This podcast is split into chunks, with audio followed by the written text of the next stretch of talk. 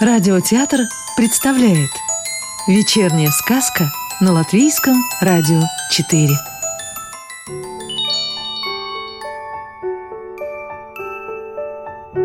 Сегодня послушаем сказки Юго-Западного ветра Светланы Кенециус Разве может капля воды иметь свою сказку?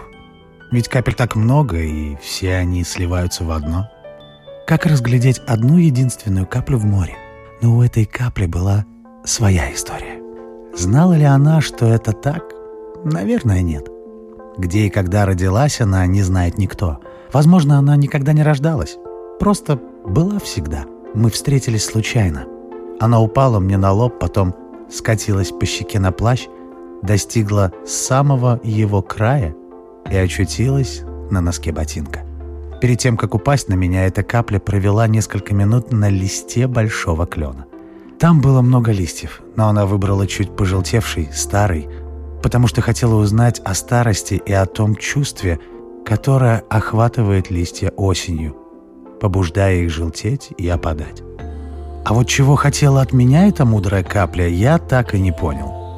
Она прикоснулась к моему лицу, забрала часть моего тепла — Наверное, каплям тоже необходимо человеческое тепло. И мне неожиданно показалось, что ей хочется остаться со мной ненадолго. Мы сидели в парке на белой старой скамейке и молчали о жизни. Капле не очень-то хотелось испаряться и становиться каплей дождя. Мне подумалось, что стоит отнести мою собеседницу куда-нибудь к реке, к пруду, чтобы она стала каплей темной воды — в которой отражается городское серое небо. Наверное, не так уж интересно все время быть каплей дождя. Падать, испаряться, потом снова падать. Для разнообразия иногда хочется просто течь вместе с другими мимо новых берегов, лесов, полей, городов, людей, машин, собак, коров, лосей — и прочих самых разных открытий. А потом вдруг оказаться в море, даже в океане, где много соли и неба. Будут проходить корабли, проплывать дельфины. Можно отправиться куда-нибудь поближе к дну. Там своя жизнь, всегда новая, всегда таинственная и в полумраке. Заглянуть в трюмы затонувших корветов, бригантин или каких-нибудь совсем уже древних галер. Может быть, именно эти галеры проплывали когда-то мимо много веков назад, когда капля была тоже каплей моря. Интересно побывать внутри кита, в его большом желудке. Там, наверное, высокие потолки и широкие галереи. И снова наверх, к солнцу, поиграть его лучами, став одной из капель в брызгах волны. Я смываю в реке эту каплю. Плыви, бродяга. Может быть, где-то там, в далеком океане, у берегов маленького зеленого острова, со всплеском волны ты передашь мое тепло какой-нибудь стройной островитянке, очутившись на ее шоколадной щеке. А потом ты снова вернешься на небо, чтобы стать каплей дождя и пролиться над городом, где я буду писать о тебе. Счастливого пути!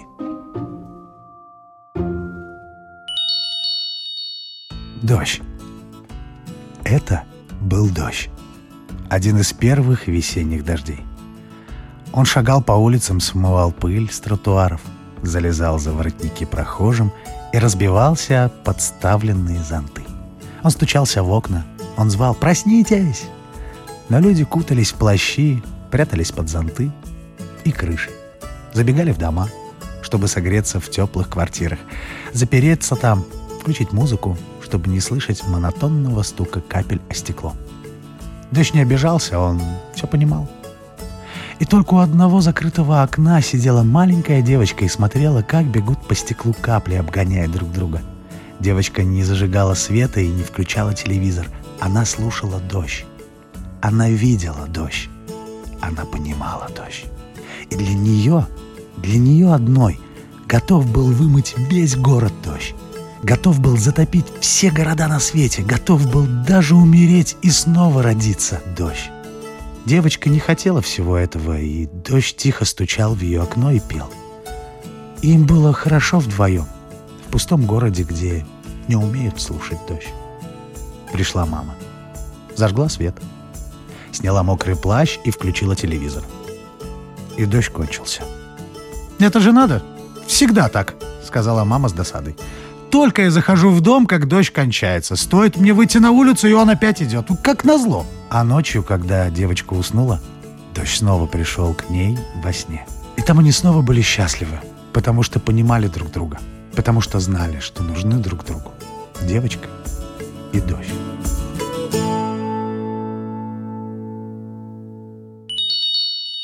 Сказку читал актер Рижского русского театра Родион Кузьмин.